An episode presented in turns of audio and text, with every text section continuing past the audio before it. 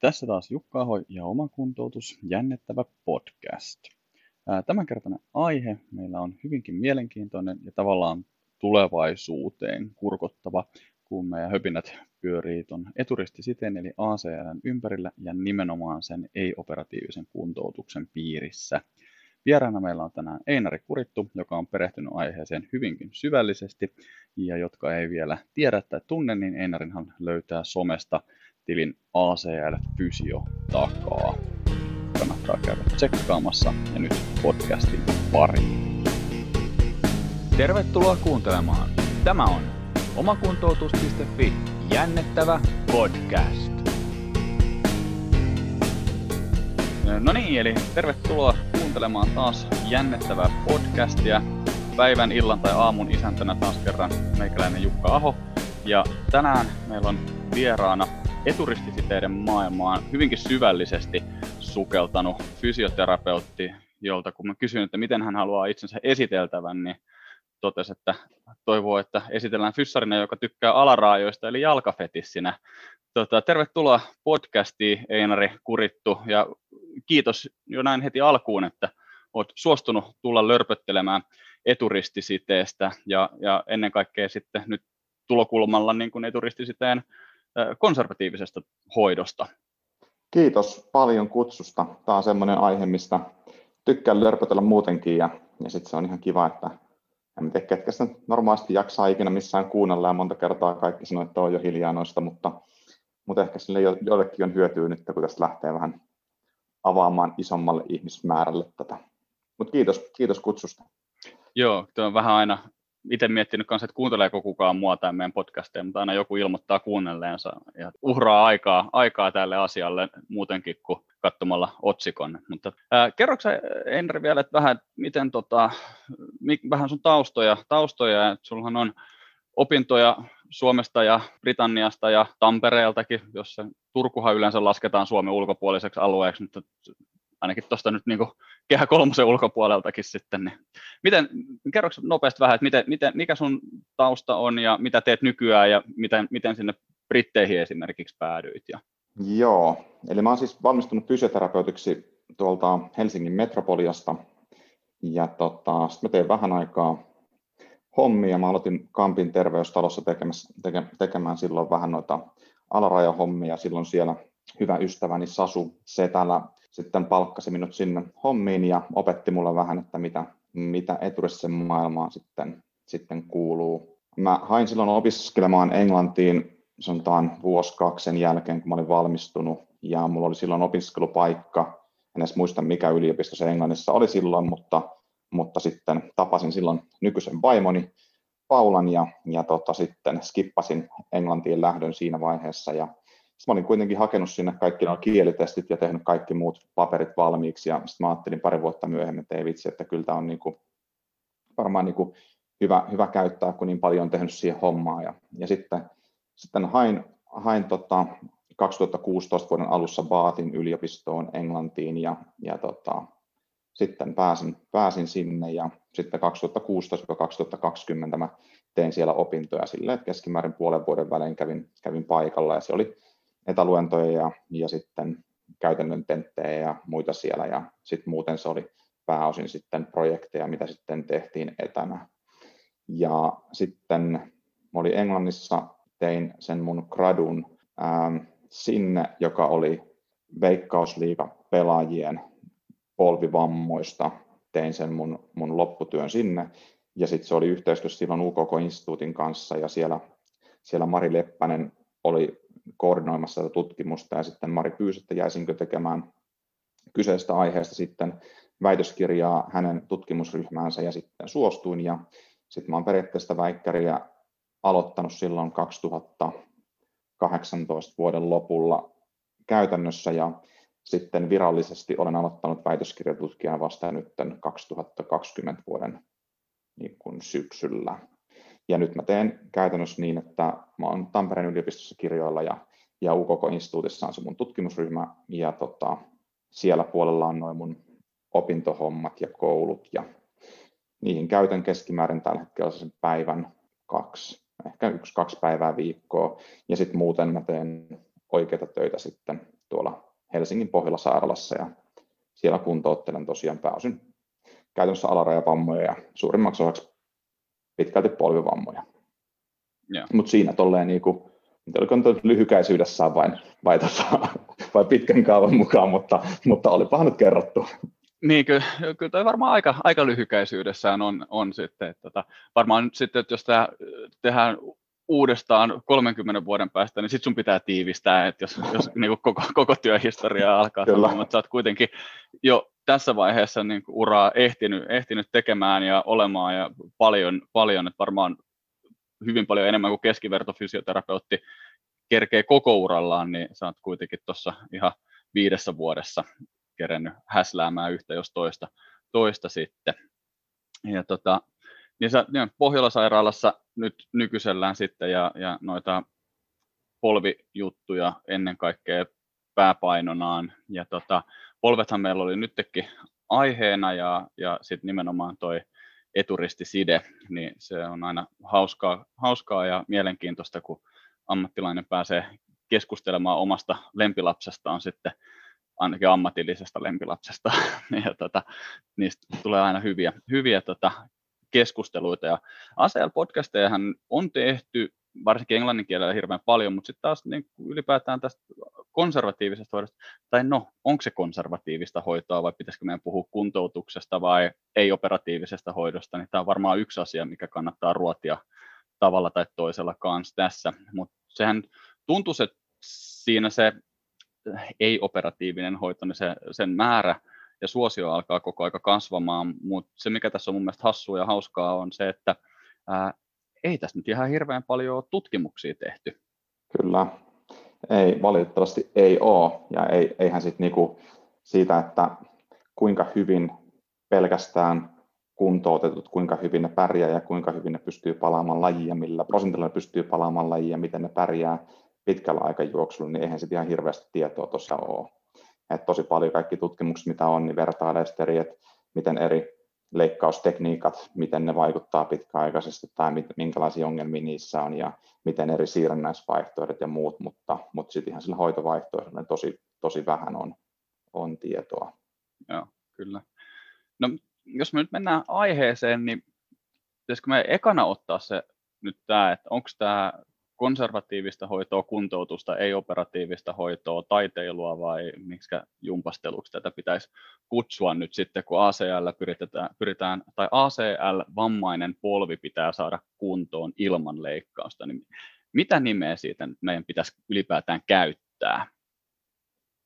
Tuossa on hauska tarina. Mä olin tota, pari vuotta sitten, mä olin Barcelonassa semmoisessa semmoisessa fudikseen liittyvässä kongressissa ja siellä oli tämmöinen, Helsi, äh, henkilö kuin Eeva Ruus, joka on ollut tässä, tässä eturisside, eturisside vammoihin liittyneessä tutkimuksessa nimeltään Canon Trial yhtenä kirjoittajana ja, ja hän sitten ennen, ennen kuin hänellä oli oma esityksessä siellä kongressissa, niin hän, hän pyysi, että jotta kuuntele, kuuntele tarkkaan, mitä hän puhuu ja kerro sen jälkeen, mitä mä oon mieltä tästä asiasta. Ja sitten sen jälkeen hän tuli kysymään mielipiteen ja sitten mainitsin hänelle, että joo, tämä on hauska tämä, että tästä konservatiivisesta hoidosta puhutaan näin paljon. Sitten hän suuttui mulle ihan sillä tuli ihan niin kuin naama punaiseksi, että ei se ole mitään konservatiivista hoitoa, että ei se ole, et, et voisi sanoa niin, että, et meidän, et jos me mainitaan ihmisille, tarjotaan hoitovaihtoehtoja ja sanotaan ihmiselle, että, että meillä on kaksi vaihtoehtoa, joko me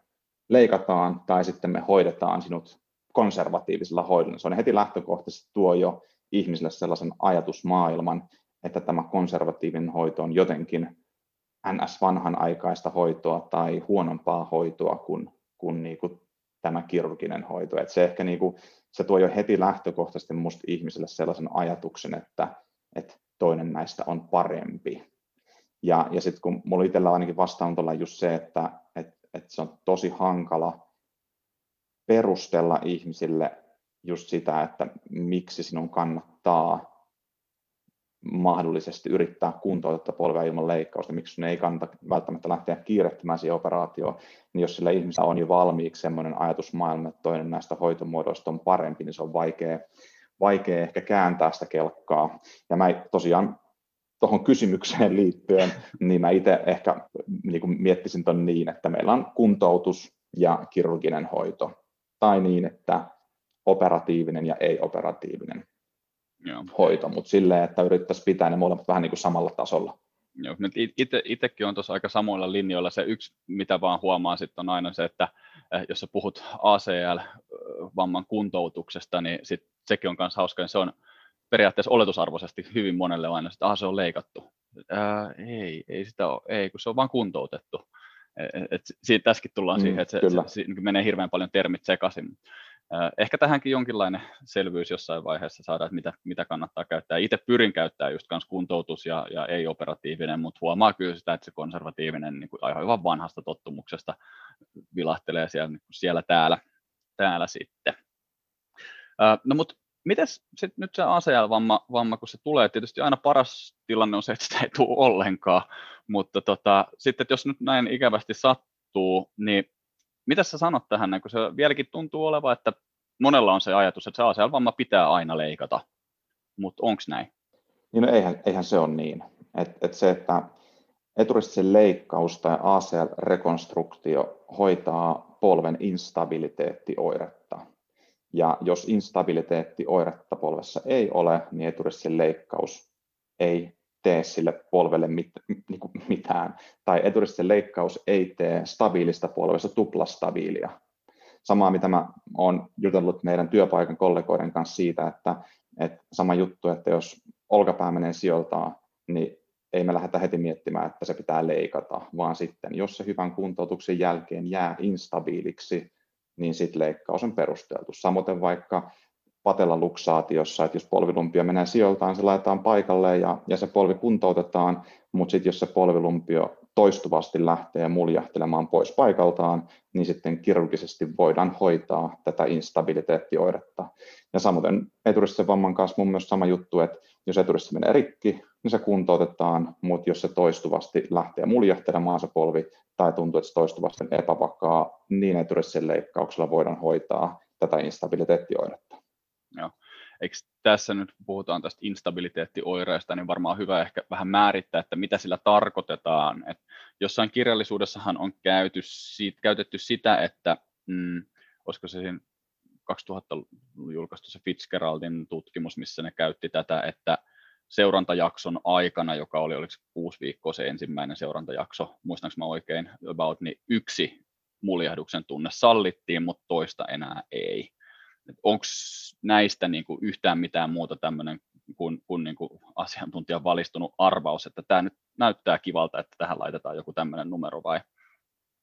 Niin no, on just tällaisia, puhutaan niin kuin coper ja non-coper siihen ACL-vamman jälkeen, ja niitä on just enemmän noita, että siinä ei saisi olla niitä epävakausepisodeja sen vamman jälkeen hirveän monta, että jos niitä lähtee tulee, niin sitten se on huonompi ennuste sille polvelle. Miten tämä instabiliteettioire määritellään, että kun siinähän just se Fitzgerald, niin se on sitä, että se on, se on niin yksi instabiliteettiepisodi, että paljon niitä saa tulla, ja sitten ehkä se, että mikä on muljahdus, tai se, että miten se, onko se se, että, onko se se, että se lähtee totaalisesti alta ja, ja, ja niin kuin sä kaadut sen kanssa, vai onko se se, että mä nousin istumasta seisomaan ja se vähän tuntui hassulta?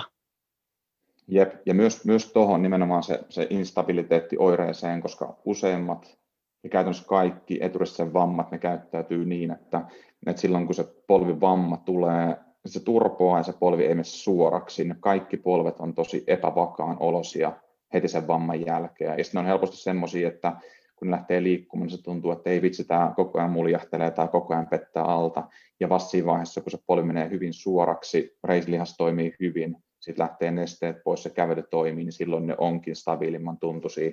Et sen takia myös toi ehkä sellainen malli, mihin me sanotaan, että pitää olla yksi tai vähemmän epävakausoire, niin se on just vähän vaikea määritellä, että mikä se, mikä se epävakausoire on. Onko se oikeasti siitä etuudessa vammasta johtuva niin kuin epävakausoire vai onko se siitä, että se polvi ei, ei mene suoraksi tai on turvonnut ja sen takia se hallinta polvessa on huono niin, tai just nimenomaan se, että siellä on tämmöistä niin kuin, ää, iatrogeenista inhibiitiota, eli se, että, että siitä vammasta johtuen, nivelen sisäisestä vauriosta johtuen, niin etureisi ei vaan aktivoidu kunnolla, niin silloin tämmöisessäkin tilanteessahan se on luonnollista, että se polvi on vähän löysän ja oudon tuntunen, kun se etureisi ei ole siellä sinällään tukemassa sitä.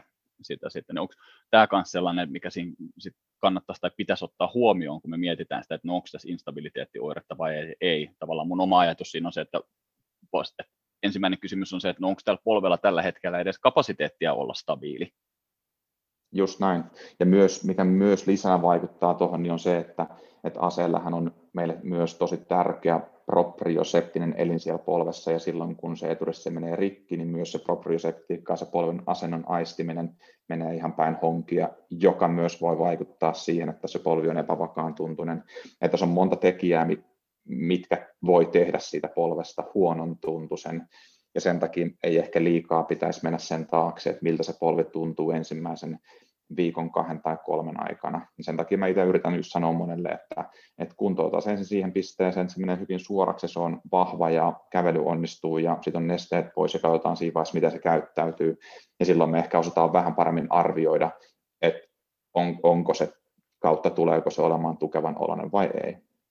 Joo, joo kyllä, juurikin näin. Ja, no sitten toi yksi, mikä paljon ihmisiä on kiinnostanut, tai ainakin mun potilaita, varmaan sunkin potilaita ehkä voisi olettaa ne, jotka tulee sinne ei-operatiiviseen hoitoon, niin, niin sille, että no, miten mä pärjään ilman sitä eturistisidettä. Ja toinen kysymys, mitä paljon on, että no, voiko se korjaantua sieltä ilman sitä leikkausta? Mitä sä si- si- siihen näille tyypeille sanot? Joo, mä usein selvennän just siitä, että, että, että kun se, että eturistide menee rikkiin, sillä periaatteessa ei ole hirveästi väliä, että venähtääkö se eturistide vai repeääkö se osittain vai repeääkö se kokonaan vai onko sitä ikinä ollutkaan siellä polvessa, vaan se määrittelee, että onko se polvi vakaa vai onko se epävakaa.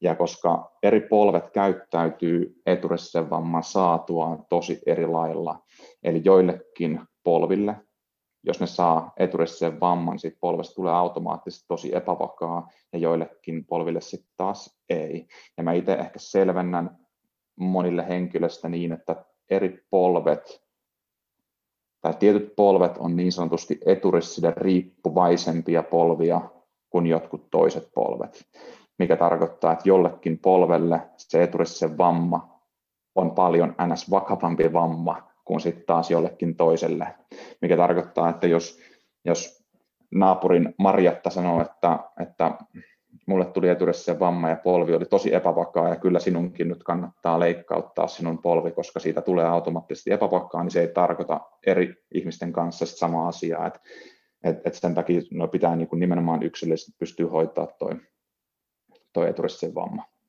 Joo. Onko siinä jotain semmoisia niin tiedettyjä riskitekijöitä tai niitä, että mitkä liittyy siihen, että ketkä on ikään kuin näitä just mitä sä sanoit, on aika hyvin lanseerattu termi, että eturististen riippuvainen polvi, se avaa aika hyvin sitä aihetta. Onko, tiedetäänkö me siinä, että vaikuttaako siihen esimerkiksi kuukulmat tai muut, muut vastaavat sukupuoliharrastukset, tyyli ikä tai muu tämmöinen siihen, että oot sä, oot sä enemmän riippuvainen siitä ACLstä vai, vai et? Niin me tiedetään, että niitä on tiettyjä anatomisia tekijöitä, mitkä voi altistaa eturissisen vammalle tai mitkä voi altistaa varsinkin eturissisen vamman niin kuin vammalle.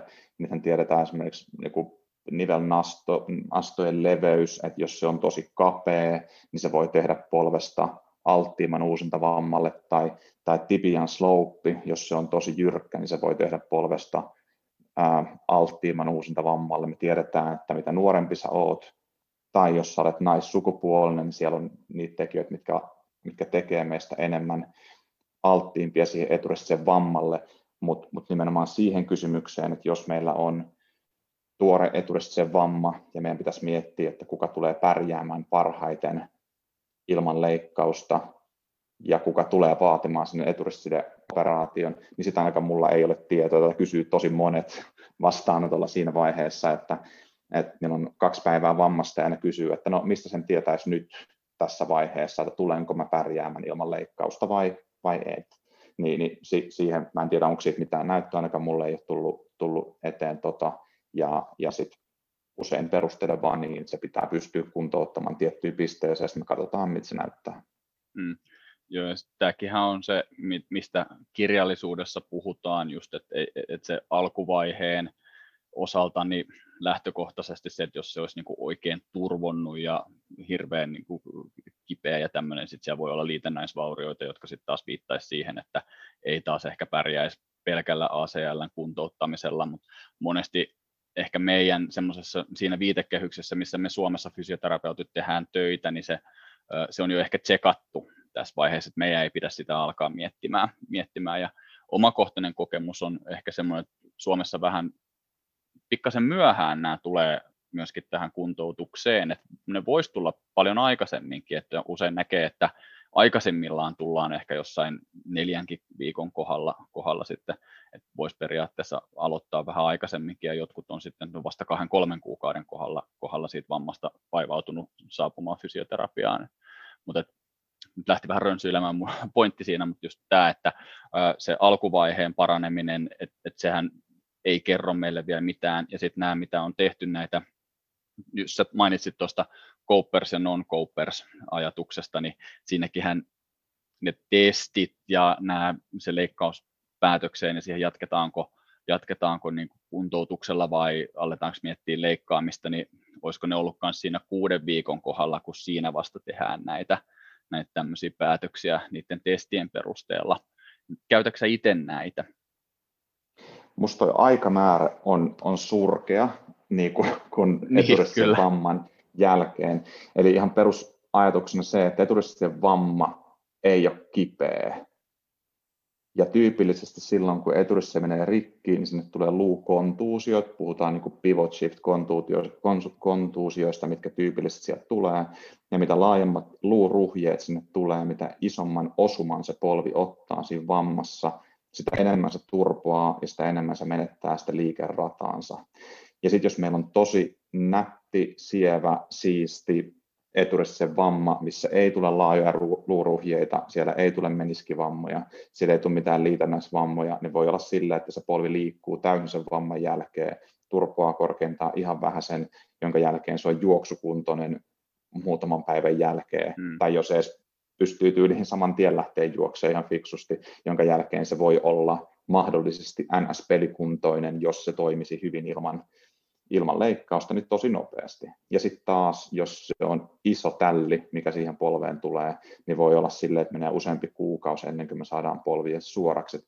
Et, sen takia niin toi aikamäärä eturista sen vamman jälkeen, se vaihtelee niin paljon, ja sen takia musta siinä ei ole mitään järkeä laittaa mitään kuuden viikon tai, tai 12 viikon tai, tai mitään aikamäärättä, koska ei ne, ne, se on niin iso vaihteluväli. Niin se haitari on, on niin kuin suuri ja ihan kirjallisuudessakin on, on, on kuvattu sitä, että nopeimmillaan ollaan oltu valioliigassa kahdeksan viikon kohdalla ja, ja sitten tota, hitaimmillaan saattaa olla, että, en, että ne polvet ei ole vielä monen kuukaudenkaan päästä edes siinä, siinä kunnossa, että niissä tutkimuksissa käytettyjen kriteerien perusteella pystyttäisiin edes tekemään se testi, että pitääkö tämä ehkä leikata vai, vai ei, että just nimenomaan tosi, tosi niin kuin vaihtelevia aikatauluja ja hirveän yksilöllisiä ja just varmasti siitä vamman mekanismista ja tämmöisestä lii, niin kuin riippuen. Joo, eli tota, hyvä pointti tuohon, että mulla yksi pääsarjatason palloilija kävi vastaan tuolla muutama päivä, kun oli todettu tuore eturissisen vamma ja polvi liikku täysin ja, ja se pystyi lähteä juokseen viikon jälkeen. Se oli lajiharjoittelussa neljä viikkoa vammasta ja se pelasi ensimmäisen pääsarjoittelun vamman jälkeen tosiaan viisi viikkoa, reilu viisi viikkoa siitä, siitä tota vammasta. Ja pari vuotta myöhemmin, tällä, tai pari vuotta sitten on aikaa, ja tällä hetkellä tiedän, että pelaa edelleen, edelleen pääsarjaa. Et, et myös se, että me, me ei voida laittaa niihin mitään aikamäärää, tai me ei voida tietää, että, että, että miten kukakin noista eturisten vammoista toipuu. Mm, kyllä. Mm, eli vastaus siihen, nyt, mikä tässä oli yksi kysymys, se, että, tai ensimmäinen kysymys oli se, että pitääkö ACL aina leikata, niin alkaisi näyttää olemaan aika niin kuin vakuuttava, ei pidä aina leikata.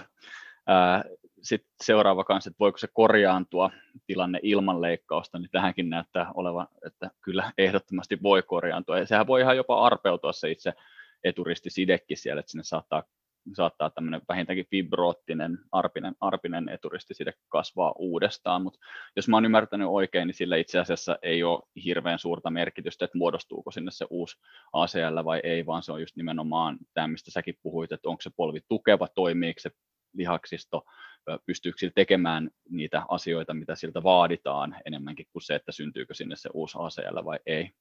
Juurikin näin. Ja, ja tosiaan se, että, että, että se, että se toiminnallinen stabiliteetti polvessa korreloi tosi huonosti sen kliinisen stabiliteetin kanssa, mutta niitä näkee myös tosi paljon, että, että, että on vaikka eturistisen vamma neljä viikkoa sitten, ja sitten kun sitä lähtee testaamaan kliinisesti, niin tuntuu, että se on täysin stabiili, se ei kierrä yhtään liikaa, sieltä ei etutakasuunnastuu mitään ylimääräistä liikettä, ja se on ihan samanlainen kuin toinen polvi.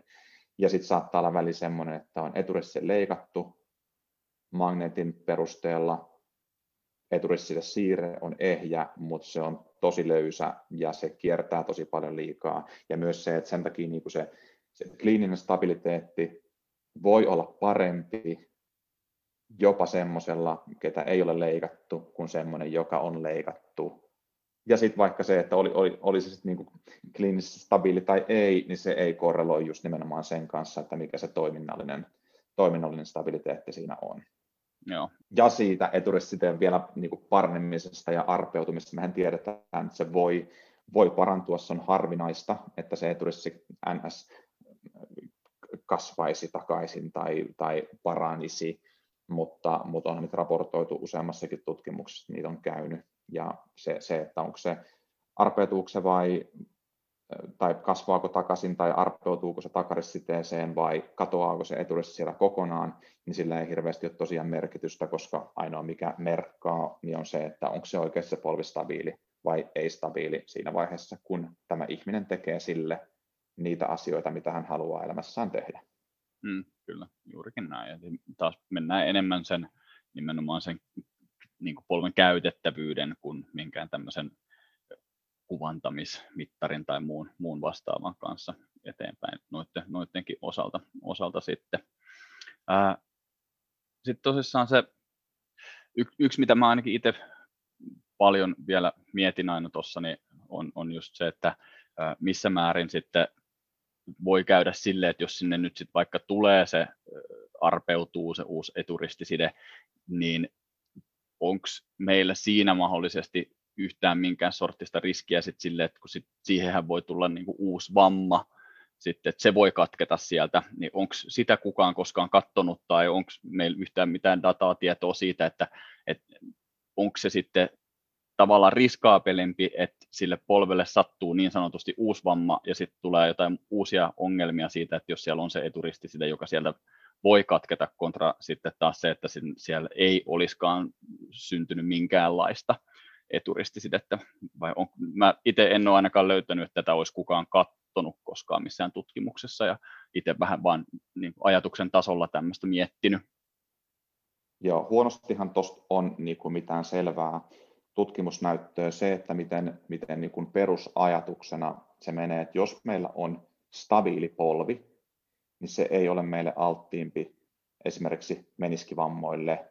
Ja, ja se, että, että millä lailla se on stabiili, että on, onko, onko se rekonstruktion takia stabiili vai sen takia, että sitä ei ole leikattu niin, ja on vaan kuntoutunut hyvin, sillä lailla stabiili, sillä ei periaatteessa ole väliä, mutta jos se on semmoinen polvi, että se toistuvasti lonksahtelee toistuvasti pettää alta, niin silloinhan se on meille alttiimpi todennäköisesti niin kuin kaikille, kaikille muullekin. Ja, mm. ja nyt, nyt siinäkään ei tulla siihen kysymykseen, että on, ollaanko leikattu vai eikö, vaan tullaan siihen leik- niin kuin kysymykseen, että onko se polvi stabiili vai ei. Mm, kyllä. Et, en, en tiedä, oliko tämä nyt yhtään se, mitä, mitä kysyit tai mitä, mitä ajattelit, mutta, mutta, kyllä. mutta tulipahan kuitenkin. Niin, joo, kyllä, kyllä ei just näin, että et, et ei se, kun ongelma ei ole, ja niin kuin leikkauskin, sehän, sehän on, on, niin kuin säkin sanoit, että se on validi operaatio tai toimenpide tarpeellinen vaan silloin, jos se polvi on löysä. Et jos ei se ole löysä, niin se, silloinhan se ei niin kuin käytännössä korjaa sieltä mitään välttämättä, paitsi sen rakenteen ja sitten se rakenne, kun ei nyt taas välttämättä kerro siitä, että miten hyvin se polvi toimii, toimii niin just näin. Tota, Onko meillä tiedossa semmoisia tilanteita, että kenelle esimerkiksi tämä niin kuin, ei-operatiivinen hoito ehdottomasti ei sovi.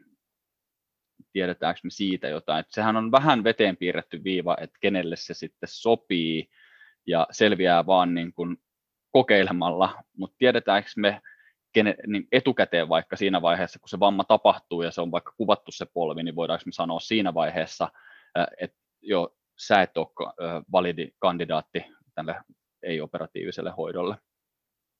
Joo, tie, tiedetään, ja se on ehkä niin selkeimmät semmoiset, niin on, on jos kyseisellä ihmisellä on jotain, mikä estää esimerkiksi niin anestesian tai niin, että sillä on jotain sellaisia sairauksia, että se, sitä ei pystytä nukuttamaan tai se ei, sitä ei pystytä hoitamaan niin, että se, se voidaan järkevästi leikata, niin, niin, niin sen tyyppiset on semmoista, mitkä voi vaikuttaa siihen, että sitä ei kanta leikata. Myös se, että jos polvessa on vaikka selvää niverikkoa tai siellä on se on niin kuin pahasti kulunut se polvi, niin myös silloin sinne ei kanta lähteä tekemään eturistisen leikkausta. Usein ne tulee olemaan vaan sit niin, että eturistisen leikkauksella silloin me saadaan mahdollisesti tukeva siitä polvesta, mutta sitten sit jää kipeä, ja sitten se nyt ei ole ehkä se, mitä siinä sitten niinku haetaan. Ja myös sit niinku nuoret kasvuikäiset on semmoista, minkä kanssa ollaan aina vähän tarkempia, niitähän tehdään, ja kasvuikäisille myös tehdään eturistisen leikkauksia, silloin se on vaan ehkä leikkaus teknisesti pikkasen erilainen, siinä pitää olla pikkasen tarkempi siinä leikkaustekniikassa, mutta käytännössä niin, että varsinkin nopean kasvun vaiheessa oleville lapsille kautta nuorille, niin sitä ei varmaan niin kuin ihan heti akuuttina haluta, haluta tehdä, vaan niillä kyllä kannattaa katsoa, että pääsisikö ainakin siitä nopean kasvun ja kasvun vaiheesta sit niin kuin yli ennen kuin sitä lähtisi operoimaan sitä polvea. Joo, ja näillähän saattaa sitten käydä silleenkin kivasti, että sitten kun se on, polvi on jätetty operoimatta ja ne on treenailu ja vahvistanut, niin sitten voidaankin todeta, että no itse asiassa eihän tätä tarviikaan leikata. leikata kyllä. Sitten. Joo, kyllä. Eli tosissaan ikä voi vaikuttaa, polven niin nämä sisäiset tekijät voi vaikuttaa, että onko nivelrikkoa muuta tällaista ja sitten ennen kaikkea perussairaudet, mikä on ehkä sellainen, että niistä, niistä aika vähän itse asiassa puhutaan, että kannattaako leikata vai eikö kannata leikata, leikata sitten just tähän anestesiaan liittyviä, mitä säkin mainitsit tuossa. Miten sitten nämä vamma, vammatyypit? Eikö tietysti niin kuin säkin sanoit, että jos on nätisti mennyt pelkkä ACL, niin se voi olla tosi tukevakin itse, itse asiassa. Mutta sitten jos siellä on näitä liitännäisvammoja, että on, on tota, sisäsiteen vammaa tai sitten meniskivammaa liittyen siihen ACL, tai sitten varsinkin, että jos on tämä unhappy triad, eli siellä on nämä kaikki kolme, että on tota ACL, MCL ja mediaalimeniski, niin näilläkin mun oman ymmärryksen mukaan on vaikutusta siihen, että soveltuuko se polvi ei-operatiiviseen hoitoon vai suositellaanko sitten siihen tota, kirurgiaa ja mahdollisesti jopa jonkin asteista ortoosihoitoa ja tämmöistä.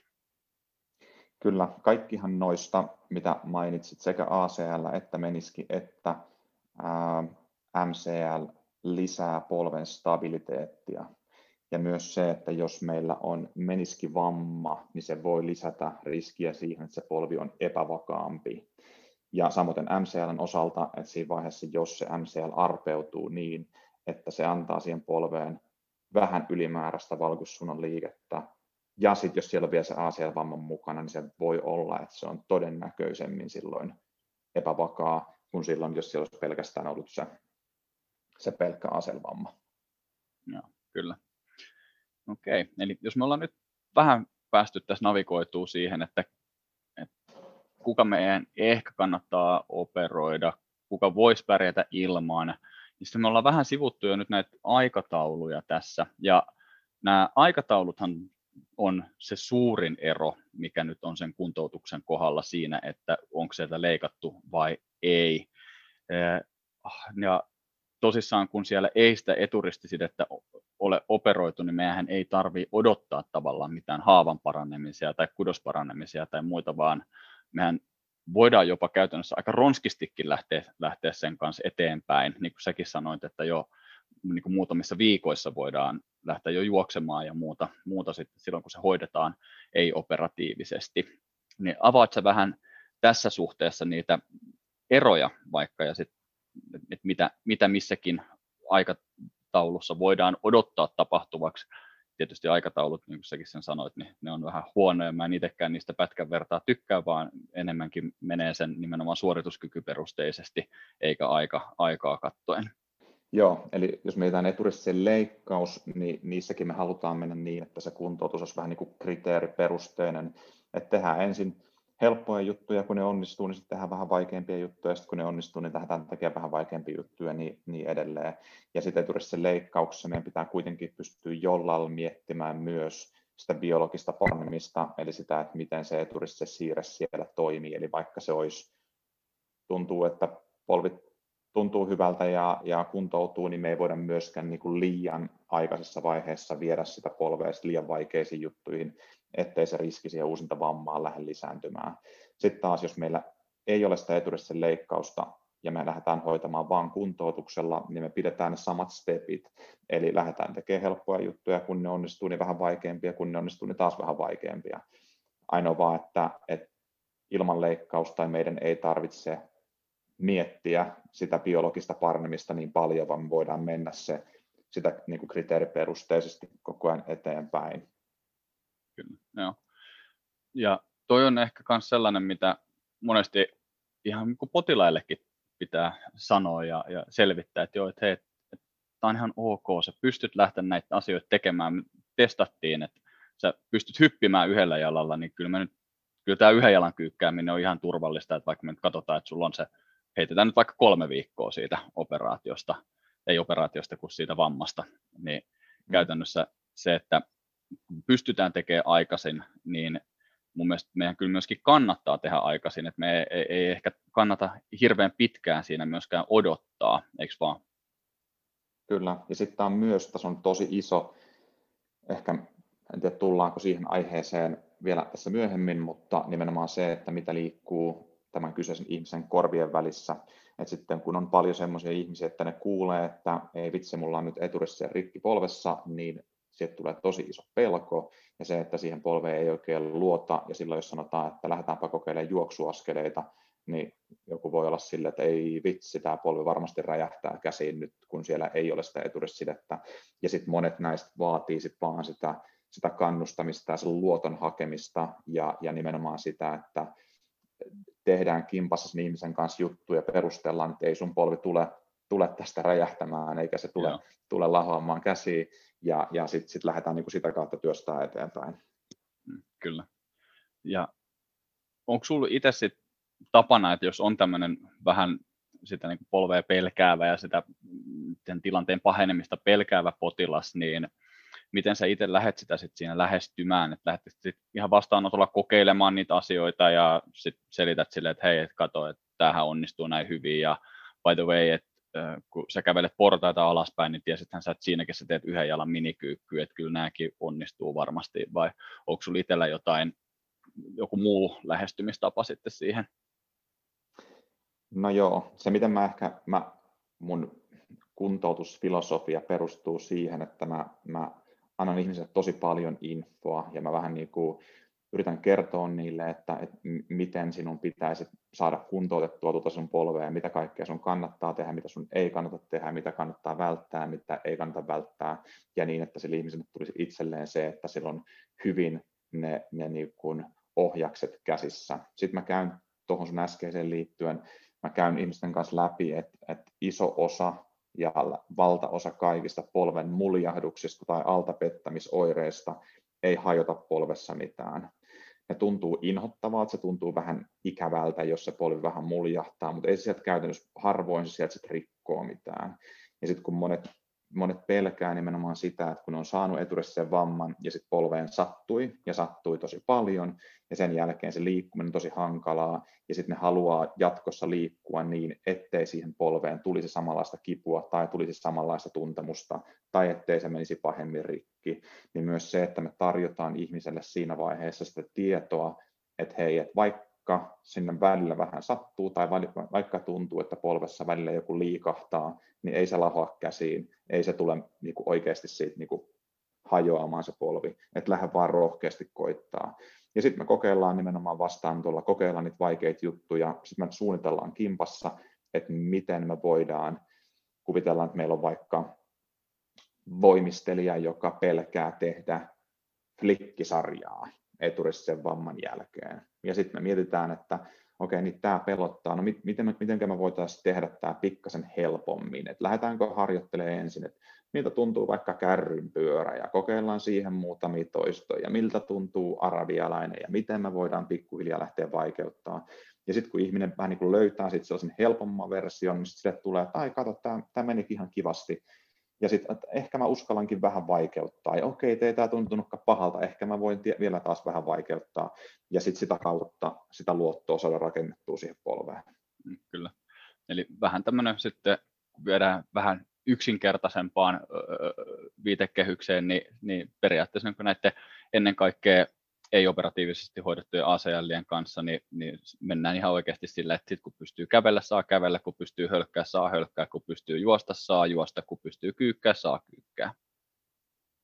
Joo, ja sitten ehkä sen hölkän kanssa mä usein, usein teen nois niin se, että et eihän se mene rikki, mutta se polvi herkästi suuttuu. Ja se suuttuu sekä eturistisen leikkauksen jälkeen, se voi su- suuttua eturistisen vamman jälkeen. Ja mitä mä tarkoitan sillä suuttumisella, niin se käytännössä varsinkin vamman jälkeen. Polvethan ei tykkää hirveästi seisomisesta tai kävelystä tai pitkäkestoisesti jalkojen päällä touhottamisesta. Mä kiellän aina kaikilta potilailta suursiivoukset heti vamman jälkeen, että ei lähdetä, ei lähdetä touhottaa semmoista. Ja kaikki miehet haluaa sen kirjallisena. Kyllä, joo. Se tulee monta kertaa, että voisiko se olla vaimolle kotiin kirjoittaa. joo, mutta käytännössä se, että, että se provosoituu herkästi, jos sen kanssa lähtee tekemään tuommoisia juttuja. Se tykkää pyöräilystä, se tykkää, kun sen kanssa lähtee tekemään voimaa se polvi, mutta sitten jos sen kanssa yhtäkkiä tekeekin pitkän kävelylenkin tai seisoo pitkään, niin sitten se lähteekin turpoamaan, se ärsyyntyy, sitten tulee pikkasen kipeä ja sitten se ei taas mene suoraksi. Ja sitten me ollaan taas vähän niin kuin huonommassa jamassa sen kanssa. Ja se että mä haluaisin aina niihin niin, että siinä on niin kuin riittävä määrä voimaa, siinä on riittävät niin kuin valmiudet siihen, että, että kun me lähdettäisiin juoksemaan tai lähdettäisiin hölkkäämään, niin se ei lähtisi liikaa suuttumaan siitä. Että sitten jos me sanotaan ihmiselle, että no ai, että sun hölkkä näyttäisi nyt onnistuvan ihan hyvin, lähde vaan juoksemaan, ja sitten se juoksee puoli tuntia, ja sitten se soittaa sulle seuraavana päivänä, että ei vitsi, että nyt mä en pysty kävelemään, kun polvi suoraksi, ja nyt se on taas turvoinen, nyt se on kipeä, ja sitten me joudutaan taas rauhoittelemaan sitä, että eihän se niinku rikki mene, mutta ne, ne suuttuu herkästi ne polvet, että sen takia niiden kanssa pitää olla myös noissa tarkkana. Joo, ja varmaan just nimenomaan lähdetään hiljalleen eteenpäin niissäkin, että ei, ei tarvitse heti lähteä siitä, että se on kolme varttia, voi olla vaikka vartti ekana. Sä sanoit, että riittävä määrä voimaa, niin miten sä määrittelet riittävä määrä voimaa? Käytätkö siinä jotain lihasvoimatestausta vai katsokse ihan käytännössä liikkeen laatua, että jos vaikka yhden jalan kyykyssä, niin se polvi ei mene fleksioon ja se ihminen kumartuu eteenpäin ja näyttäisi, että se etureisi ei sieltä kunnolla syty, ei pysty eksentrisesti vaikka kontrolloimaan sitä, vai käytätkö näitä kaikkia? No joo, se mitä mä olen alkanut ehkä nyt tekee eniten nyt sanotaan viimeisen puolen vuoden aikana, mikä on sellainen hyvä palikkatesti, mitä mä testaan. Eli mä haluan, että polvi menee suoraksi. Mä haluan, että omalla lihasvoimalla me saadaan polvi yliojennettua yhtä hyvin, eli sille, että se loppuun on siellä hyvin maalissa. Voimaa mä mittaan pääosin niin, että mä laitan ne istumaan hoitopöydälle. Sitten mä lasken sen hoitopöydän niin alas, että mistä ne pääsee just ja just nousemaan niiden terveellä jalalla pelkästään ylös siitä penkiltä. Ja sitten mä pyydän, että nouse siitä sun kipeällä jalalla ylös siitä penkiltä. Ja sitten jos se pystyy nousta yhdellä jalalla siitä penkiltä ylös, niin siitä aika nopeasti sen jälkeen mä lähden, lähden katsoa jotain hölkkään liittyviä juttuja myös siihen mukaan. Joo. Et, et toi on yksi sellainen, mitä mä käytän tällä hetkellä. Mä on ehkä, toi on ehkä vähän yksinkertaistettu, yksinkertaistettu versio, mutta toi on yksi sellainen, mitä mä käytän, että et mä en usein lähde sit salille mittaamaan 11 maksimia voimatestauksessa tässä vaiheessa, vaan toi on semmoinen, millä mä saan vähän yleiskuvaa siitä, että missä suurin piirtein me mennään sen voimantuoton kanssa. Joo, kyllä. Ja sitten just tietysti, että jos siellä on jotain quadriceps vaikka tai muuta, niin kyllähän se on aika selkeä merkki jo sit siitä, että, että ei tuolla nyt vielä juosta, juosta sitten. Ne, ne, joille ei quadriceps ole, ole ihan täysin selkeä, niin, niin sehän, sehän tarkoitetaan sitä, että jos vaikka aktiivisessa suorajalan nostossa, niin reisi lähtee liikkeelle, mutta polvi pysyy vähän koukussa. Ja sitten nimenomaan sekin, että mistä sä sanoit, että saa sen niin kuin omalla voimalla ojennettua vähän ehkä jopa ylikin, ylikin sitten, niin tekijät. Jos on quadricep lägiä, niin toikaan ei onnistu, eikö vaan? Kyllä, kyllä. Just Saat näin. olla eri mieltäkin, jos mä oon nyt tässä ihan ymmärtänyt ei, vähän. Ei, sama, sama, samaa, samaa mieltä olen kyllä. Joo, joo, kyllä, just näin. Eli toi ACLn ei-operatiivinen hoito, niin se mä itse tykkään tehdä sitä, koska siinä pääsee niin kuin, tosi paljon soveltamaan ja tekemään ja käymään just yhteistyössä te- asiakkaan kanssa tai potilaan kanssa läpi niitä asioita ja, ja muita. Se on mun mielestä jotenkin tosi, tosi semmoista niin kuin kivaa touhua. Ää, onko sulla itsellä sitten mitään tavallaan sellaisia kuin ehdottomia merkkejä sit sen, sen, sen niin kuin kuntoutuksen aikana, että milloin sä sitten itse ajattelet, että okei, no hei, nyt sun pitää muuten käydä näyttää tuota ortopedille tuota polvea, ei ehkä ihan mene niin kuin pitää. Onko ne just ne muljahdukset, instabiliteetin tunteet, onko jotain muuta? No meillä on sille onnellinen tilanne tällä hetkellä, että meillä on ihan sairaan hyvä meininki meidän kaikkien, meidän Pohjola-Saaron ortopedien kanssa. Meillä on siis käytävällä heitetään läpyskiä kaikkien kanssa ja, ja soitellaan lähes päivittäin ja nähdään päivittäin ja, ja sitten me jutellaan aina kun nähdään ruokalassa, että hei muistatko muuten tämän tyypin? Ja joo se kävi nyt vastaan, tulee nyt tämä on se tilanne. Ja, ja sitten me saataan siinä jutella, että no okei, että me kokeillaan vielä näillä viikko kaksi eteenpäin, mutta hei mä laitan sen sitten sulle, jos näyttää ja että tarvii, että me, me niinku jutellaan niinku yhteisistä potilaista tolleen vähän niinku siinä myös sivussa. Ää, my, myös se, että ehkä niin pitkään kun se kuntoutus menee meillä hyvin eteenpäin, niin pitkään mulle ei tule sellaista oloa, että mun tarvitsisi välttämättä käyttää, käyttää ortopedilla. Sitten jos näyttää siltä, että polvessa on vaikka jotain, mikä estää sitä meidän kuntoutuksessa etenemistä. Ei välttämättä se, että siinä on instabiliteettioiretta, vaan siinä voi olla myös jotain muuta omituista, että siinä on vaikka jatkuvaa nivelrakotason kipua, mikä sieltä ei rauhoitu, tai, tai, tai niin, että siihen tulee jotain, missä mä koen, että ortopedi voisi vois auttaa. Se on silleen ihan kiva, että, että meillä otetaan aina tuo, niin kun magneetit siinä vaiheessa, kun, kun vaivaa diagnosoidaan ja siinä vaiheessa me tiedetään, että onko siellä jotain muita rakenteellisia tekijöitä, mitkä sen voisi selittää. Mutta esimerkiksi niin, että ähm, kuvitellaan, että meillä on henkilö, joka saa ACL-vamman ja mukana pieni meniskivaurio, ja sitten me kuntoiltaan sitä, kaikki menee hyvin, polvi on stabiili, siinä ei tule mitään niin kuin omituisia tuntemuksia, mutta aina silloin, kun me lähdetään vaikka juoksemaan, niin polven alkaa tulee vaikka nivelrakotasolle kipua. Ja, ja sitten me tuntuu, että ei oikein päästä hirveästi sen kanssa eteenpäin, niin kyllä mä usein monta kertaa siinä vaiheessa pyydän sen vielä ortopedille, että et, et, et, otetaan mielipide sieltä, että voisiko, voisiko tämä nivelrakokipu olla meniskistä lähtöinen ja mitä mieltä tämä ortopedi on sen meniskivamman laadusta, että onko tämä sellainen, mikä voisi toimia hyvin kuntoutuksella vai tarvitsisiko siihen lähteä miettimään jotain kirurgisia keinoja, mutta, mutta silleen niin kuin pääosin tosi läheisessä yhteistyössä ollaan meidän kaikkien ortopedien kanssa ja se on, mistä mä tykkään sika paljon tällä hetkellä tuossa mun nykyisessä työpaikassa. Kyllä se yhteisymmärrys ja semmoinen vuoropuhelu, niin sehän on, on tosi, tosi tärkeää, tärkeää sitten. Ja mun mielestä on ollut tosi kiva nähdä, että fysioterapeutteihinkin, varsinkin näissä kuntoutukseen liittyvissä asioissa, niin luotetaan koko ajan mun mielestä enemmän ja enemmän, ja lääkäritkin näkee meidät niin sen alan, sen aiheen ammattilaisina, että, että huomaa, että hyvinkin niin kuin vapaita käsiä, käsiä nykyisellään sitten, sitten saadaan, mikä on tosi hyvä, hyvä sitten, mutta kun varmasti sitten niitä myöskin toisen tyyppisiä tapauksia on, niin onko sinulla itsellä sitten mitään vinkkiä tai muuta, että miten sitten joku, jos joku kuulija, kuulija nyt tätä kuuntelee ja me täällä höpötellään, että joo, että ACL niin kuin ei operatiivinen kuntoutus, että joo, joo, että sehän saa tehdä melkein mitä se pystyy suurin piirtein, ja sitten joku kuuntelee tässä nyt ja on se, että no, mutta kun mulla on se potilas, jolle se ortopedi oli sanonut, että, että ei saa niin kuin kahdeksan viikkoon kyykätä ja, ja hölkkälenkit on sallittu neljän kuukauden kohdalla, niin onko sinulla itsellä mitään niin kuin vinkkiä tähän, että miten tätä tilannetta voisi ehkä sitten lähteä, lähteä ratkaisemaan? Joo, toi on silleen hankala, koska ortopedithan on niin, että, että ne on hoidosta tai hoitava lääkäri on hoidosta vastuussa ja, ja siinä vaiheessa, kun se ohjaa sen fysioterapiaan, niin jos hän kirjaa teksteihin, että näillä ohjeilla pitää mennä, niin silloin meidän periaatteessa pitää kuitenkin kunnioittaa niitä, että me ei voida sanoa sille, että lähde vaan juoksemaan, vaikka lääkäri on sanonut toisin.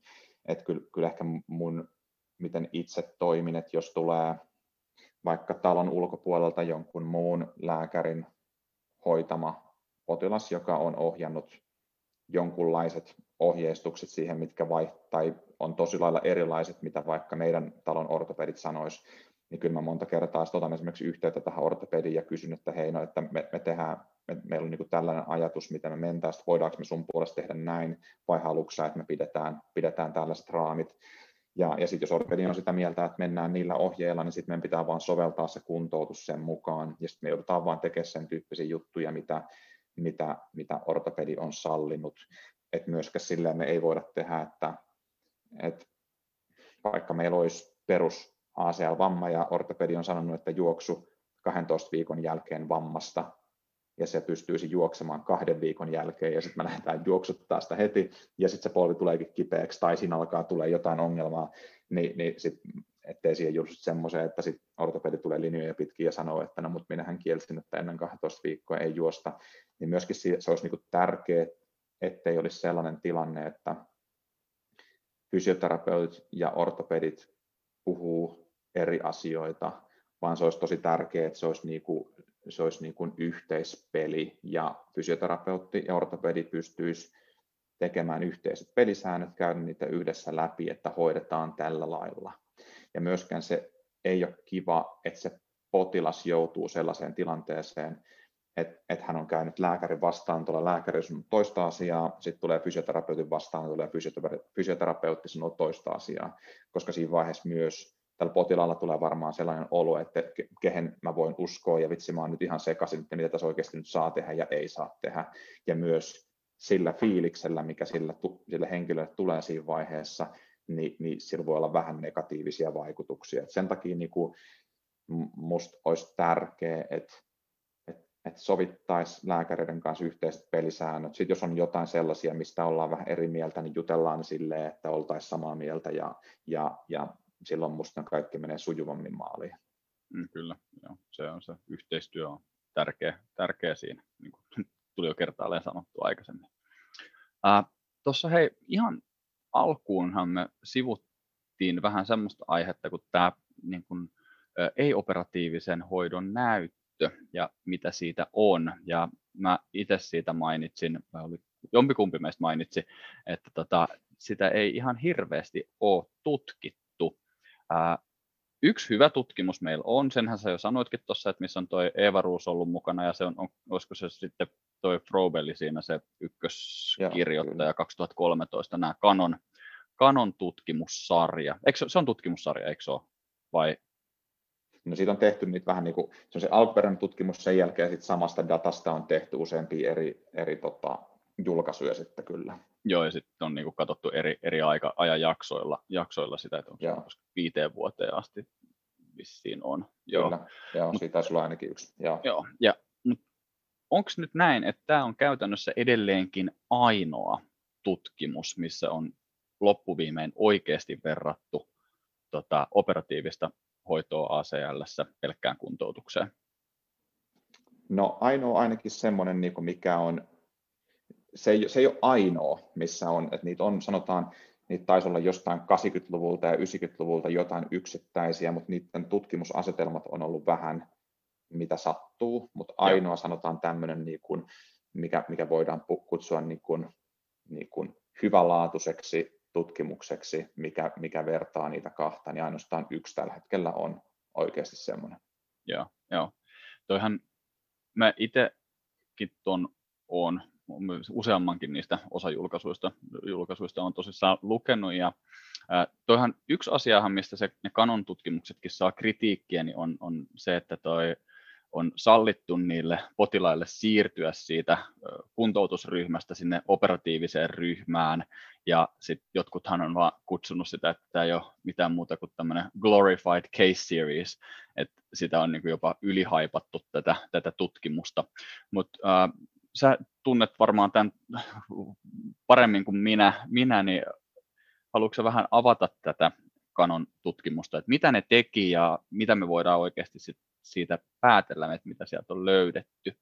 Joo, siinä, siinä siis tehtiin niin, että siinä oli, oli tota, tutkimusjoukko N100, mit, mit, mitä olikaan, jotain 120, 140, jotain siinä luokkaa mm. kokonais N, jaettiin, randomoitiin kahteen ryhmään ja, ja siinä oli ne, kelle hoidettiin niin kuin pelkästään, tai aloitettiin sillä, että ne, ne leikattiin ja se olisi niiden, niiden primäärihoitovaihtoehto, ja toista laitettiin kuntoutusryhmään, ja, ja sitten sitä kuntoutusryhmästä, jos näytti siltä, että polvi oli epävakaa tai se tarvitsi eturesseleikkauksen, niin sitten ne sai myös hakeutua sitten niin kuin NS-viivästettyyn tai työ, myöhemmässä vaiheessa tehtyyn rekonstruktioon.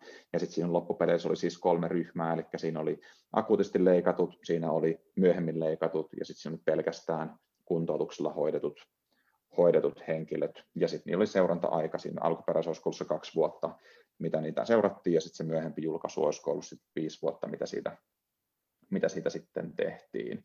Ja sitten siinä oli tietyt mittarit, mitä niitä katsottiin, katsottiin tota, sit seurantajakson päättyä ja se ehkä mi- mihin se eniten perustuu, ainakin se alkuperäinen oli nimenomaan siihen koos kyselyyn ja sitten katsottiin niiden ryhmien väliä ja, tai eroja, ja niissä ei, ei ollut eroa ää, siinä koos, kooskyselyssä, eikä siinä ollut eroa niiden, niiden kulman tai, tai meniskivaurioiden suuruudessa tai laajuudessa tai, tai yleisyydessä.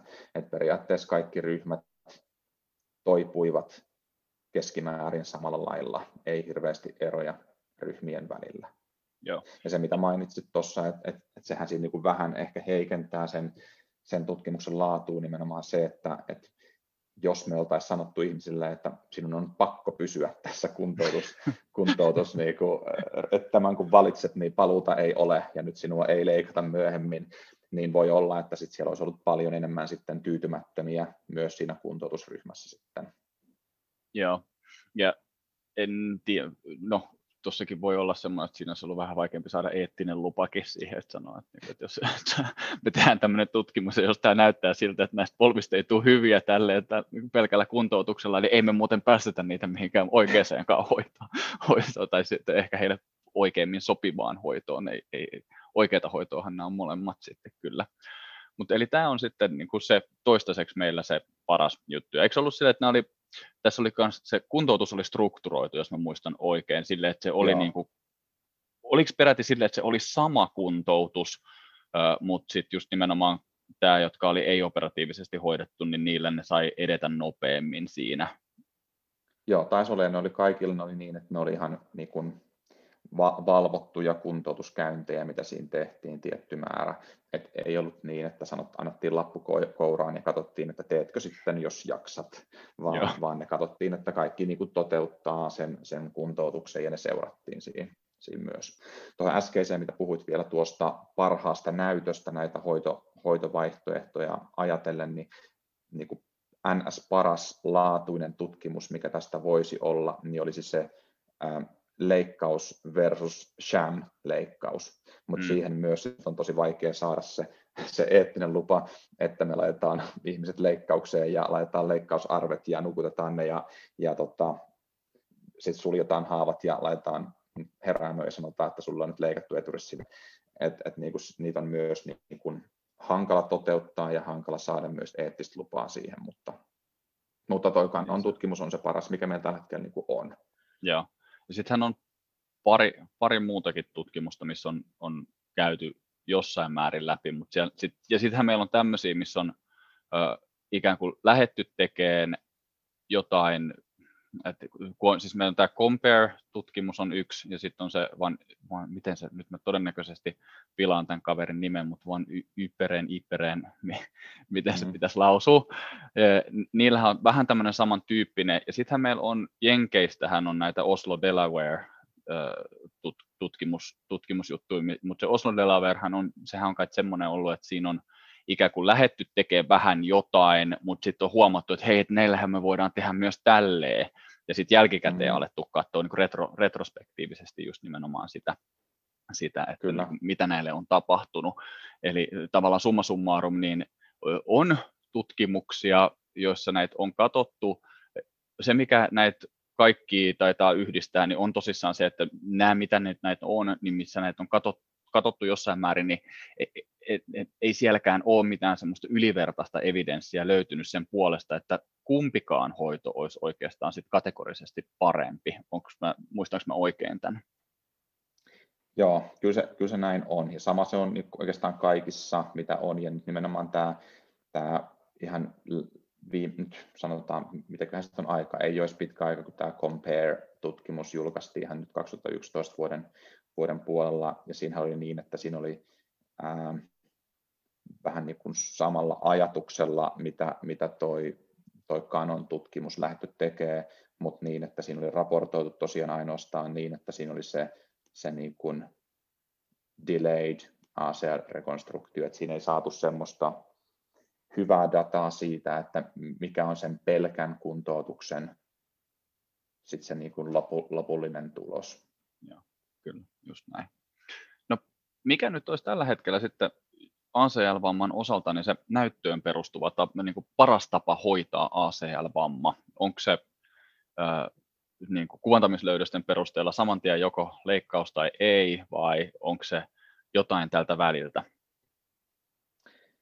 Niin, siis kun toikin myös, että riippuen myös siitä henkilöstä, eli myös se, että mi, mihin, mitä Canon tutkimus, mitä se tutki, niin se oli, se oli aikuis, niin kuin nuoret aikuiset, jotka on highly active, hmm. mitä se sitten ikinä tarkoittaakaan, mutta mut esimerkiksi, ja, se on, ja, ja sillä potilasmateriaalilla me tiedetään, että paras näyttö olisi se, että me kuntoutetaan ne hyvin ja mikäli ne on epävakaita, niin sitten päädytään ACR-rekonstruktioon.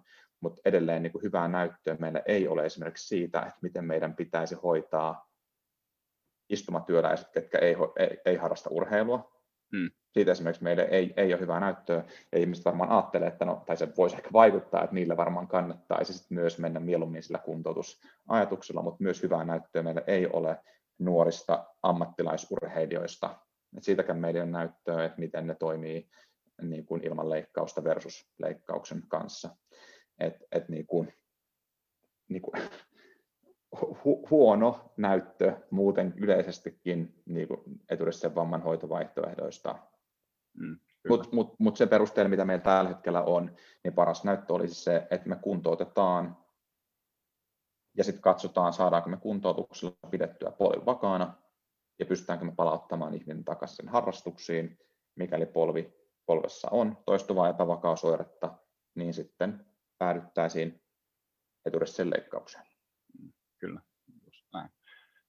Miten sä hoidattaisit oman eturistisen vamman, jos sulle sellainen tulisi? Jos me nyt otetaan hypoteettinen tilanne, että se olisi ihan suht nätti pelkkä eturistiside.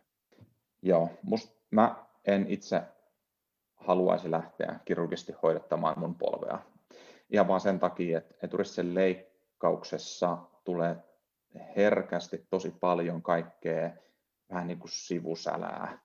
Mä, puhun, en tiedä onko se oikea sana, mutta sivusälällä mä tarkoitan enemmän, että siinä tulee siirteenottokohdan kipuja, siirteenottokohdan probleemia. Siinä herkästi voi jäädä niin kuin liikerata-ongelmia sille, että se polvi ei täysin suoraksi tai täysin koukkuun. Se voi jäädä silleen, että se jää vähän kipeytymään rasituksen jälkeen, jää turvottelemaan sinne tulee niin kuin muita probleemoja, noit ei ihan hirveän herkästi tuu ilman leikkausta.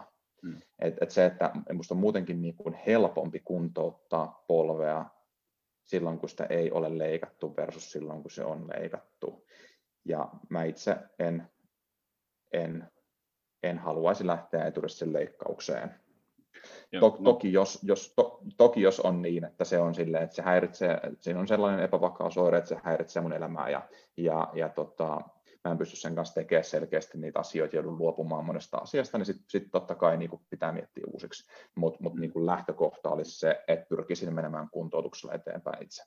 Ja mä oon ihan itse täysin samoilla linjoilla, että yrittäisi alkuun hoitaa sitä kuntouttamalla ja sitten katsoisi, että onko siihen tyytyväinen, että pystyykö mä tekemään sillä niitä juttuja, mitkä on, on, on mulle tärkeitä. Et Et tietysti omana tämmöisenä tietyn tyyppisenä haasteena siinä on se, että kun oma laji, mitä harrastaa, niin on koripallo, niin se on nyt aika niin kuin pivot heavy laji, laji sinällään. Et sit varmasti jos, jos harrastukset olisi vaikka nyt sitten pyöräily tai lenkkeily tai tämmöinen enemmän niin kuin hyvin yksisuuntainen lineaarinen laji, niin todennäköisyydet sille, että sä pärjäät vallan mainiosti ilman operaatiota, niin on ehkä aavistuksen paljon sitten korkeammat, korkeammat siinä. Kyllä. Mutta itse menisin kanssa ihan tuolla samalla, samalla kuviolla.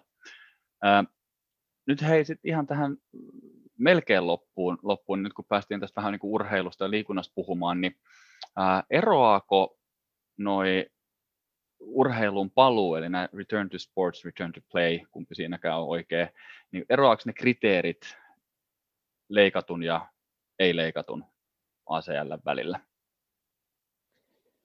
Niin, toi on myös nimenomaan just, mitkä ne kriteerit on. Toi on silleen kans myös hyvä, hyvä niin kun kysymys, koska siitäkin mielestä, mitkä ne on ne optimaaliset kriteerit, mitä, me pyst- mitä meidän pitäisi olla, niin eihän me niitäkään oikeasti hirveän hyvin tiedetä, ja niissäkin näyttö on vähän, mitä sattuu, minne sattuu.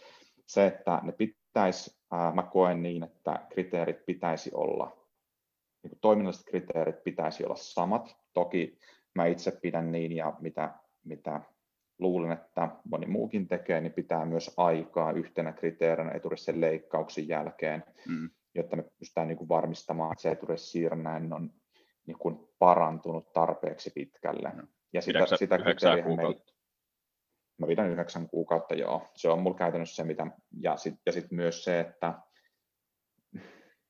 toi on aina vähän semmoinen keskustelu sit ihmisten niin kuin kanssa, että mä tuon sen aina esille ja sen leikkauksen jälkeen, että, että me tiedetään, että vammariski on korostunut, jos me lähdetään tekemään vaikeita juttuja ennen yhdeksää kuukautta.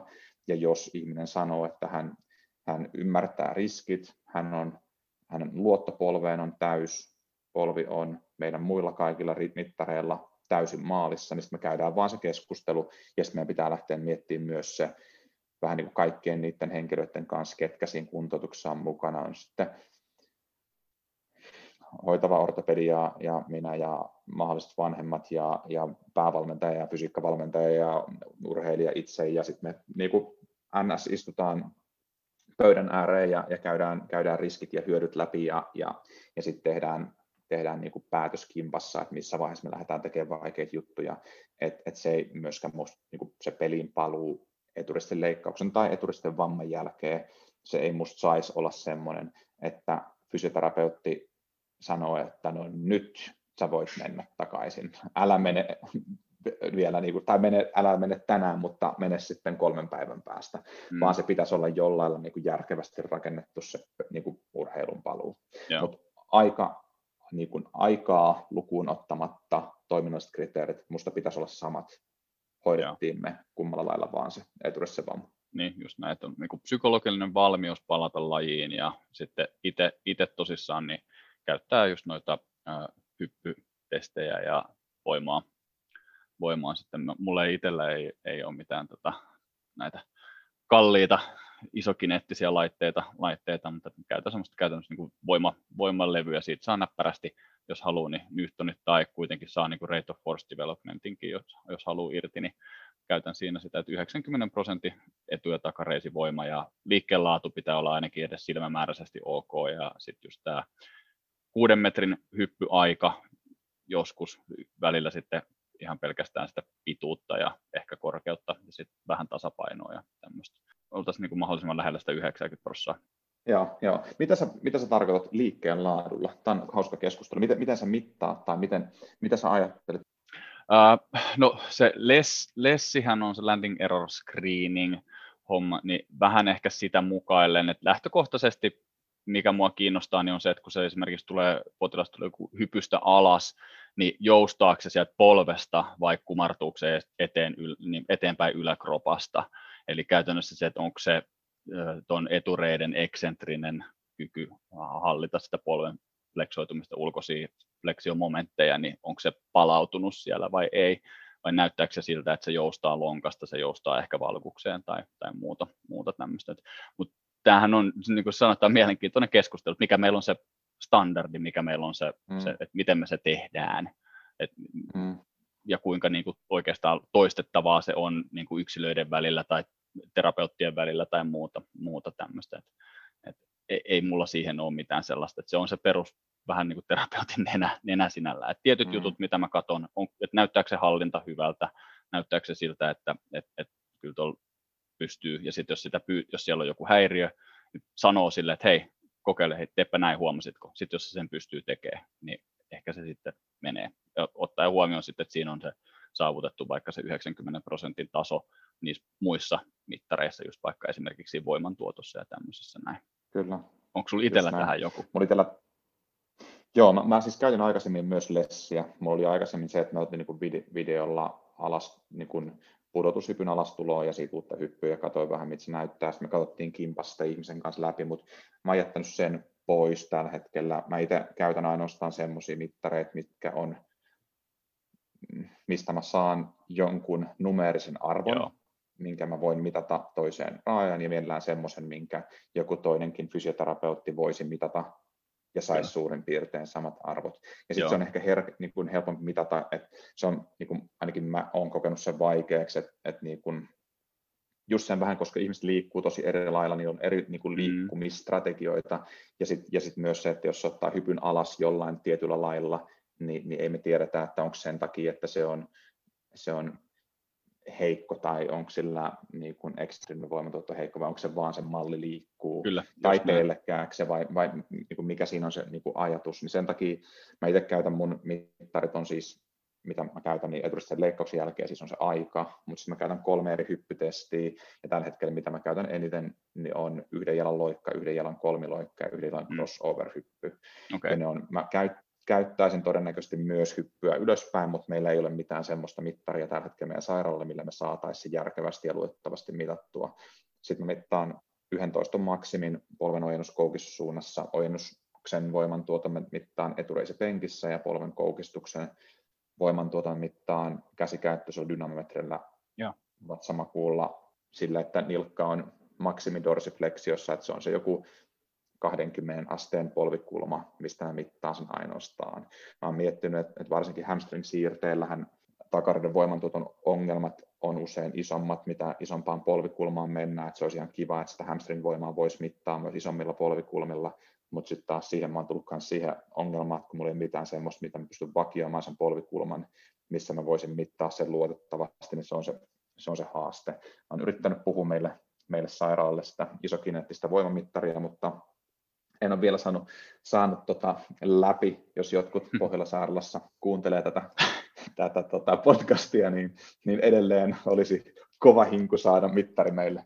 Ihan samoja, samoja, samoja juttuja, samoja ajatuksia mulla, ja, ja just se liikkeen laatu, laatu on enemmän just se, että jos se mun mielestä näyttää siltä, että tolleeton ei pidä mennä, piste, että se on Mm. Se näyttää siltä, niin kuin e- Erik Meira sanoi, sanoi yhden kurssilla, että niin kuin, it looks so bad you're gonna throw up silleen, niin kuin, että ehkä tämä on niin kuin suurin piirtein se, koska muuten niin kuin sä sanoit, niin joku vaikka valkus, sehän voi liittyä siihen voimantuottoon. Se, se saattaa olla, että se, mm. tavallaan tämmöiseen e-, esiviritykseen, vaikka sitten, jos, se, jos niin kuin hypystä alas tullessa ja uuteen hyp, niin kuin ponnistukseen lähtiessä tulee valkusta, niin sehän voi olla vain niin voimantuottomekanismin osa, kun me ei tiedetä, että onko se mm. edes haitta tai vika sille, niin ei niihin ihan liian paljon tarvii, tarvii niin kuin tehdä. Ja varsinkin, jos tämä on tämmöinen, että se näyttää molemmilla puolilla samalta, et se siinä on ehkä myös yksi, semmoinen, yksi semmoinen just, että joo. Siis ihan samoja juttuja, juttuja kyllä niin käytän, käytän ja teen. Ja vielä siis käytän, tuli tuohon RTP-mittauksiin, niin käytän myös siis tuon voimantuoton ajan ja hyppytestien lisäksi vielä sitä ACL-RSI niin kyselylomaketta, mikä selvittää nimenomaan sitä NS-psykologista mm. kautta henkistä valmiutta sitten palata lajiin. Mutta ne on ne, mitä mä oikeastaan teetän aina kaikilta. Joo, joo eikö tutkimuksessa ole käytetty myös ihan yksinkertaisesti tätä, että nollasta sataan, niin mitä sä uskallat tehdä tällä tyylistä. Sitten jos ne sanoo, mm. sit jos ne on, että niinku 85 prosenttisesti, niin kuin, joo, että 85, okei, okay, no tämä suurin piirtein riittää tästä, ettei tarvitse sen enempiä lähteä, lähteä siinä. Kyllä. Joo. Öö, No, mun mielestä me ollaan onnistuttu perkaamaan tässä aika paljon. Me ollaan itse asiassa aika pitkäänkin jo höpötelty, höpöteltykin tässä näin. Tota, ei se mitään, aihetta riittää, riittää ja tää on, tästä voisi puhua tosi pitkään mun mielestä. Tämä on hirveän niin kuin, tosi mielenkiintoinen ja varsinkin tässä ehkä yksi kans, mikä tästä tekee mielenkiintoisen keskustelun aiheen, niin on just nimenomaan se, että tämä on tämmöinen vähän nimenomaan keskustelun aihe, koska meillä ei ole niin paljon niitä mm. faktoja tähän näin, niin tulee, tulee niin kuin ajatusten vaihtoa ja muuta, niin toivon, että jotkut on tästä saanut irtikin jotain. Viimeisenä asiana niin me aina pyydetään lukusuositus, niin sä oot valinnut tämän, oliko se oli tämän Kieran Richardson, kun tämän on kirjoittanut tämä tota, blogi, blogitekstin tekstin, tota, tuolla Physio Networkin sivuilla, tämä ACL surgery no longer needed, ja tämähän on silleen hauska sanaleikki, että se ei ole needed, vaan needed, eli se on koolla. ja sä itse totesit tästä, että tämä on, on niin kuin hyvä, hyvä blogiteksti teksti tähän aiheeseen liittyen, missä tuodaan just evidenssiäkin esiin ja vähän sitä nykytilaa tilaa sitten. Onko vielä jotain, mitä sä haluat itse tästä lisätä? Ei, musta on niin kuin, vähän niin kuin tiivistää niitä asioita, mitä me ollaan muutenkin niin kuin nyt puhuttu. Että se, että et, ei, ei me tiedetä, mikä on oikeasti optimaalinen hoitokeino eturisen vammalle. Me tiedetään, että on kaksi vaihtoehtoa. Me voidaan joko kuntouttaa ilman leikkausta me voidaan leikata ja sitten kuntouttaa. Ja, ja me tiedetään, että tämän hetken näytön mukaan ainakin tietyllä potilasryhmällä tulokset on yhtä hyvät molemmilla, mutta sitten me tiedetään myös, että, että kun ihmiset on niin erilaisia ja niin kun ihmiset, ihmisten polvet käyttäytyy niin eri lailla, kun ne saa niin kun eturistisen vamman, niin me ei voida myöskään sanoa niin, että tämä pitää hoitaa jollain tietyllä lailla, vaan ehkä se hyvä tiivistys olisi se, että nimenomaan niin kun yksilöllinen lähestymistapa hoidetaan just ei niitä magneettikuvia ja ei sitä, mikä, mikä miten naapurin Kaisaa hoidetaan, vaan mm. mietitään se, että hoidetaan, se, niin kuin, hoidetaan sitä oiretta, mikä niin se polvessa on instabiliteettioiretta, niin sitten sit, sit lähdetään, eikä se hoidu kuntoutuksena, sitten lähdetään miettimään miettiä operaatiota. Niin musta must niin tuo blogiteksti toi niin kuin hyvin sitä, sitä niin kuin ajatusta myös siitä, siitä niin kuin, niin kuin ilmi, että, että, että voidaan pärjätä myös vaativissa olosuhteissa, myös vaativissa pivotlajeissa, myös ammattiurheilussa ilman eturissin leikkausta. Mutta se ei toimi kaikille ja, ja mm. eturissin leikkauksella on varmasti myös roolinsa tulevaisuudessa ihan saletesti. Joo, kyllä. Ja mun mielestä tuossa blogitekstissä tulee myöskin hyvin esiin, esiin kanssa se, että, tämä, että se, että sitä eturisti sitä, että ei leikata, ei tarkoita sitä, etteikö sitä hoideta, eikä tarkoita sitä, että siinä kyseinen henkilö saisi jonkin asteista, niin toisasteista hoitoa, hoitoa, vaan ihan validia hoitoa, hoitoa kyllä. Kyllä. Yes. Tuleeko sulla nyt mitään vielä loppukaneetteja? Kyllä tuossahan sä summasitkin jo aika hyvin, hyvin että teit kai mun, mun loppuyhteenvedon duuninkin tässä, niin se on hyvä itseohjautuva vieras, näistä mä tykkään. Ei mulla muuta. Kai tästä varmaan niin riittäisi, riittäisi tota asiaa enemmänkin ja noissa on niin monet, monet, eri, niin kuin, moni, monet eri sivuraiteet, mihin voisi paneutua, paneutua enemmänkin ja, ja tota, mutta en usko, että noista ainakaan mitä ollaan nyt käyty läpi. Mitään ihmeempiä tulee. No niin, alright. Hei, mutta mä kiitän ja kumarran oikein syvästi tästä. Tämä oli mielestäni tosi hyvä ja ehkä vaikkakaan ei mikään lyhyin podcast, podcast-jakso, niin kuitenkin ehkä aikaan nähden hyvinkin niin paljon tietoa sisältävä jakso. Toivon, että joku on tämän jakson tänne asti kuunnellakin. Tota, kiitti Eikka paljon, paljon että suostuit Ei, tulemaan vieraaksi. Oli kiva, kiitos paljon kutsusta. No, hyvä. Ja sitten vaan kaikille kuuntelijoille moi moi. Tässä oli tämänkertainen jännittävä podcastimme jakso. Minä olen Jukka Aho ja kiitos vielä kerran kuuntelemisesta. Mikäli juttumme kiinnostavat sinua enemmänkin, voit seurata meitä somessa ja nettisivuillamme. Facebookista ja Instagramista löydät meidät nimimerkillä omakuntoutus.fi ja nettisivuillemme pääset navigoitumaan osoitteella www.omakuntoutus.fi. Toivottavasti näemme sinut siellä ja seuraavassa jaksossamme. Kuulemisiin ensi kertaa. Moi moi!